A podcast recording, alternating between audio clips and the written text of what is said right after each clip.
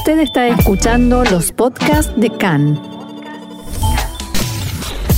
CAN, Radio Nacional de Israel. Volvemos al teléfono, hacemos otro paréntesis en el ámbito internacional y ya tenemos una comunicación porque hoy, Sí. eh, en, en pocas horas, en Israel comienza a festejarse Lakba Omer. Sí. Entonces, Tenemos el gusto de conversar con el rabino Eli Levi desde Tucumán, de la Argentina, para que nos cuente un poco más sobre esta festividad. Eh, Eli, rabino, nos escucha. Hola Diego, ¿cómo estás? Bien, ¿cómo, ¿Cómo estás? les va? Muy bien. gracias, Bien, gracias bien, Eli por estar con eh, nosotros. Bien, bueno, como toda fiesta judía tiene es multifacética, ¿no? La Sí. Akba Omer es en el calendario, en el calendario, digamos, de, de la tradición judía, una de las últimas fiestas o festividades, conmemoraciones que quedan marcadas, no tiene origen bíblico y tampoco talmúdico, es posterior cuando se establece este día del 33 de la cuenta del Homer como un día de, eh, de conmemoración y recuerdo. Sí, cuando, cuando Eh, empieza ¿por qué Pesaj, te quiero preguntar, sí. porque cuando empieza Pesaj empezamos a contar 49 días, las 7 semanas hasta Shavuot, que eso está muy claro Exacto. escrito que tenemos que contarlo. ¿Y por qué hacemos este parate, no en el medio, porque estamos más cerca ya de Shavuot que de Pesaj, pero en el medio de la cuenta, digamos, eh, eh, tenemos que marcar Claro. especialmente el 33? ¿Qué, ¿Por qué el 33? Como bien decís, la, la cuenta de la cuenta del Homer tiene origen bíblico. Sí. Es una nos recuerda para llegar a la fiesta de Shavuot tienen que ser siete semanas completas desde desde Pesach y en el en el medio tenemos la Omer, pero pero no no no hay una conexión particular. Sí. Eh, como decía, hay mul- multi podemos verlo desde varios lugares. Multicausal. Eh, claro, hay una parte que es, es un día muy importante para la mística judía, para la Kabbalah, porque eh, es un día que tiene una relevancia histórica, porque también recordamos todo el proceso, nos sirve también para recordar la época de, de, de cuando la, la tierra de Israel estaba dominada por los romanos y, y- y perseguían y prohibían eh, el estudio de la Torá y Sí. aplicación de algunos de algunos preceptos y había una revuelta incluso por parte de, de Bar Kokhba, Sí. Y ahí se aparece la figura de Rabí Akiva, que Sí. Rabí Akiva era, era un sabio muy especial, y él tenía muchos alumnos, y estos alumnos, eh, nos cuenta la tradición, que se peleaban, o sea, a pesar de que él había sido el que dijo que la regla principal de la Torah es ama a tu próximo como a ti mismo, ellos justamente por tratar de llevar al extremo esta, este precepto, entonces no entendían, no toleraban que el otro piense distinto. Claro. Y esto dice que fue lo que generó una, una tragedia, una epidemia, y los 24.000 alumnos de Radio Akiva, o, o 12.000 en Zugot, 12.000 parejas, Sí.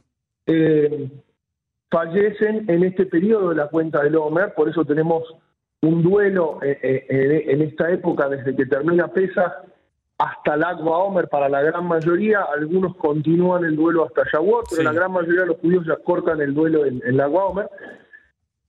Y es para recordar a estos alumnos que fallecieron. O sea, como sabemos, todas las cosas que, todas las mitzvot, todas las festividades no son solamente un recuerdo histórico, sino también nos ayudan a reflexionar, ¿no? Eh, eh, o sea, pensar que aquello que ocurrió no es solamente lo hacemos por los alumnos, sino para reflexionar que no se vuelva a repetir y por eso es que tenemos el duelo. Este duelo termina el día de hoy a la noche, ya muchos ya mañana que acostumbran a dejarse, o sea, casi lo mismo que cuando fallece un ser querido, se deja la barba sin cortar, el pelo sin cortar, no se escucha música. Sí. Entonces, esto corta mañana para la gran mayoría de los judíos, sefaradí, mashkenadim, algunas, algunos acostumbran, como dije, hasta, hasta. Claro. Y después, en este día, uno de sus alumnos era Rabí Simón Bar Yochai, que también era muy perseguido por los romanos por, por, no, por no ceder, digamos, por no ceder al, a, a- a- a los mandatos de, de los romanos, y él se tiene que ocultar durante 13 años, escapa y se oculta en una, en una cueva. Y durante 12 años está ahí, prácticamente viviendo de, lo que encuentra, o sea, dice que tenía un árbol que, le daba nutrientes de algarrobo y agua que pasaba por, por ahí, por, por la puerta tenía algo para tomar, no- ni tenía ropa para vestirse, muy precaria la, supervivencia de Rabbi Simón, pero en esa cueva él alcanza niveles místicos eh, muy altos y, la- y lo que nos cuenta la, la tradición, o sea, que en ese lugar nace la mística judía, la Kabbalah, que después va, mucho tiempo después va, va- va a aparecer el, el texto del Zohar, que le- se lo atribuyen a, a, a Rabbi Simón Bar Yochai. Entonces, este día, él dice, antes de morir, quiero que sea un día de alegría. Sí. Entonces, al margen de que termina el duelo por los alumnos, la Ilulá, la, la- la- la- el aniversario de Rabbi Simón, es un día que eh, se, se convierte en un día de festejo. Y creo que es la peregrinación más grande que tenemos eh, en el pueblo judío, en Israel por lo menos seguro. Sí. En el pueblo judío no sé si, si lo de Uman en Ucrania es mayor, pero casi medio millón de personas se, se mueven en, en años normales a Mirón, a la tumba de Rabbi Shimon Bar Yochai. Claro. Bueno, hoy se espera justamente una gran movilización hacia allí, donde va a haber fogatas. ¿Por qué el fuego? No, esto tiene que ver, la fogata tiene que ver con eh, justamente con, con recordar, con alegrarnos, pero hay una, una idea también de que los romanos, cuando perseguían a, a los judíos que les prohibían el estudio de la Torá, eh, y, de repente el- el- los niños, los maestros se iban a se iban a, la- a la- a las afueras, al bosque, qué sé yo, para, para poder congregarse, estudiar, y si aparecía un soldado, ellos decían, no, estamos acá haciendo, estamos paseando, haciendo un- una fogata o lo que fuera, mientras que aprovechaban para, para estudiar Torah. Lo mismo con, con la idea de, de que se usa el arco y flecha, también estaban ahí como, no, salimos a cazar o salimos a... de ahí el recuerdo como de esa historia de que el estudio de Torah lo que, lo que se podía hacer normalmente en circunstancias eh, eh, expuestas se tenía que hacer en forma clandestina, ¿no? Sí, claro. Bueno, hablando del estudio de Torah y de la clandestinidad o, o la no presencialidad, tal vez quiero preguntarte, llevarte a algo más personal, porque son famosos Eli Sí. tus farbes, y quiero que tus farbes electrónicos, tus farbes digitales, quiero que le cuentes un poco a la audiencia Sí. de CAN en español de qué se tratan esos encuentros. Y bueno, se trata de, de acompañarnos un poco. Esto nace con la mitad de la pandemia. Yo estaba viviendo el año pasado en- en- liderando la, la comunidad Jabad en, en Bahía Blanca Sí, y estábamos muy solos. Yo estaba muy, me sentía, me sentía solo, entonces dije, bueno, hablé con algunos amigos. Digo, bueno, los jueves nos juntamos a, a- a charlar un rato, a, to- a tomar un, un, un. Farbe viene de Farbrengen, que es un clásico sí, eh, jasídico, ¿no? De reunirse y pasarla bien y contarse y, y compartir algunas palabras.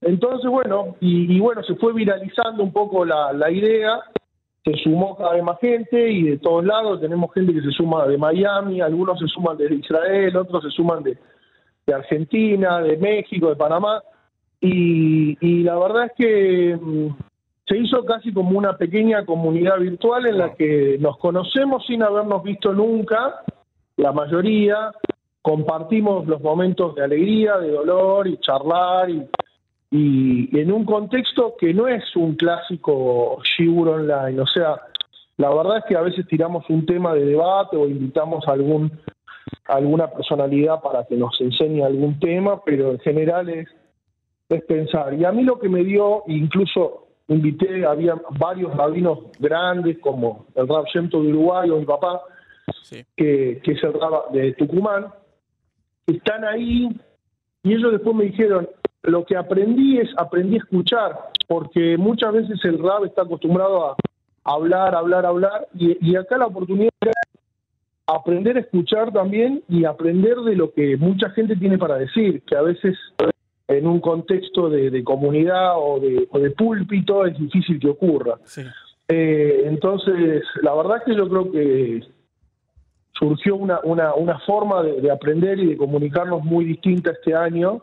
No soy de romantizar la, la pandemia, ni mucho menos, pero, pero bueno, surgió en este contexto y creo que, que para muchos fue muy positivo. Me imagino que hoy tendrán Farbe de Lagba Omer eh, y así espero. Y quiero agradecerte por esta comunicación, desearte un Haxameach y un Shabbat Shalom. Shabbat Shalom y, gracias eh, a todos los que nos escuchan. Espero que la próxima vez que, me invites al programa ya, ya pueda estar yo también en Israel con ustedes. Así será, seguramente te tendremos en el estudio. Era Eli Levy, rabino desde Tucumán, la Argentina, para contarnos la Omer.